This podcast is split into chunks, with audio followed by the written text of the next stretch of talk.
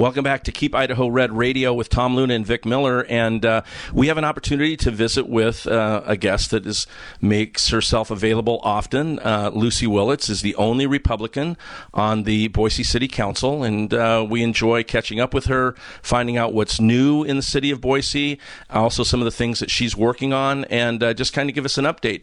Uh, so, Luci Willits, thanks for being on Keep Idaho Red Radio. It's my pleasure. I always enjoy updating your listeners on what's happening at City Hall. Well, one of the things that is definitely front page news and has been for a while is that um, a, a, member of the city council is no longer there. It was uh, made known that that uh, she no longer lived uh, in her district, and uh, so now the seat is vacant. So, talk to us about how that kind of played out, uh, how it became known, and uh, what's the process going forward to um, replace that empty seat on the city council. I'll tell you, Tom and Vic, I have had a lot of dramatic moments sitting on that dais, but this one was one of the most dramatic. Uh, we'd had a work session, and former uh, Councilwoman Sanchez was there. We, had, we always had a short dinner break. A couple of leadership folks were called out. You know, I went back to sit on the stand, and you know, a couple of us were kind of looking around like, did somebody die? What's happening? We're starting really late. And Councilwoman Sanchez didn't come in, and the other members of leadership came in and basically said, hey, we've just learned she doesn't live in the district and she can no longer serve. So it was a little uncanny because it's like, what just happened here? Um, because I certainly didn't expect that. Like I said, I, I had thought the worst that someone, somebody, that there was some sort of, you know, death in the family, if you will. Um, but I think for the listeners, it's really important to understand, and for me to echo the importance of a district system, that the fundamental purpose of representation is to live where you serve. And in other words, you know, if you're going to run in a district, you need to live there. And she she moved to a new district. Now, it's very similar to the one that is the new district, but it's not the one she was elected in. And that's really important that she lived where she was elected. And this wasn't some sort of gerrymandered area, this was a major thoroughfare. Uh, I think it's also important to note that every member of the city council, sans me, because I wasn't there in 2021, voted for that map. So this wasn't a mystery about what that map looked like. And then this year we voted for the new map. All of us did. So these maps are pretty clear cut and not difficult to understand. And so y- you got to play by the rules and you got to live where you're elected. And uh, I, one quick question, probably more out of my own curiosity, um, uh, Luci, is uh, what if she were to move back in in the next in, in, in the near future? Yeah, so you have to live in that district for 30 days.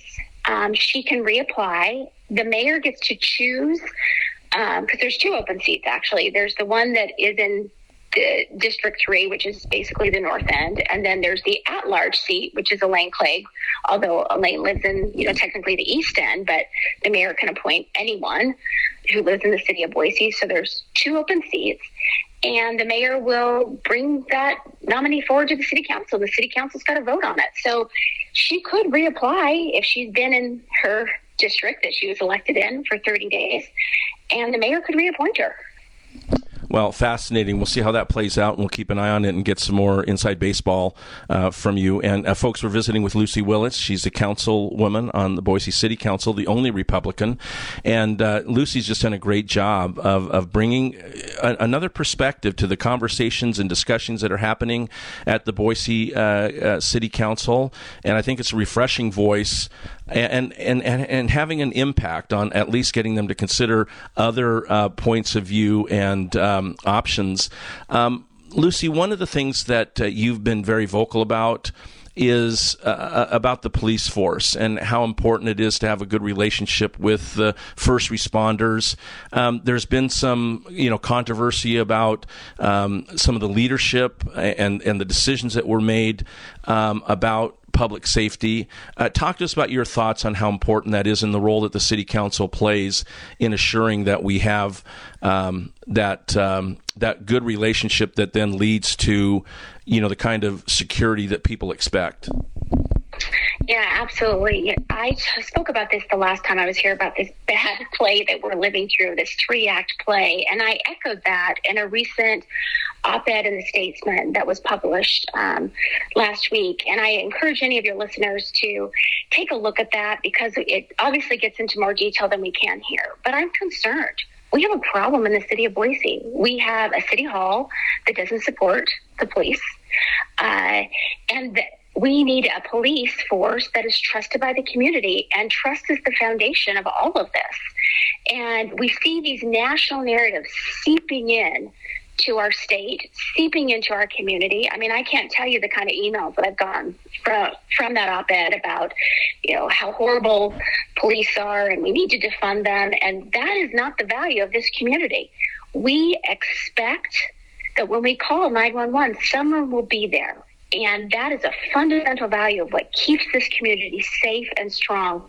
And the way that we uh, approve a budget and propose a budget is a reflection of values. And when there is not adequate funding for our first responders and our public safety folks, that is telling, and we need to call it out we need to call it out. So, Tom and Vic, you've heard me say this before. You know, my role is to bring transparency. And my role is to bring a different voice. That's very uncomfortable for some folks who would prefer all, you know, six zero votes on the city council. But that's not a democracy. And a democracy means there's different views. And we need to honor that people have different opinions on this. And I'm one of them. Uh, and I, boy, Luci, we appreciate that uh, uh approach and that boldness. And uh, one of the things that um, was uh, what was that you you brought up in the past is when you talk about budget priorities. Um, when you look at the amount of money spent in some areas versus the amount of money investing in additional police force or or firemen, we got about a minute left. Share some of your thoughts on that. Yeah, so if you know, we all know that this valley is growing, and you would expect that that would equate to more people being on the streets helping with that growth, but it hasn't. And part of it is there's this huge gap in the number of people that of openings because our police officers have fled to other municipalities. But if we don't put money in that budget, then that's really telling about how we view public safety. And, and, and the messaging can be, hey, we support public safety all day long, but if the budget doesn't align, it's not real. And that's the important piece. I think people need to know that there were no more police officers budgeted in that budget. And there needs to be a consequence to that. And the consequence of that needs to be a discussion. Well, we appreciate that. We're going to learn more about that discussion as it goes forward and uh, those budgets and decisions are made in the future. But Luci Willits, thank you so much for your service uh, uh, to Boise and, this, and the state of Idaho, and appreciate your willingness to always be on uh, Keep Idaho Red Radio thank you for the opportunity, and uh, you all take care. All right. And folks, uh, we'll see you next week on Keep Idaho Red Radio.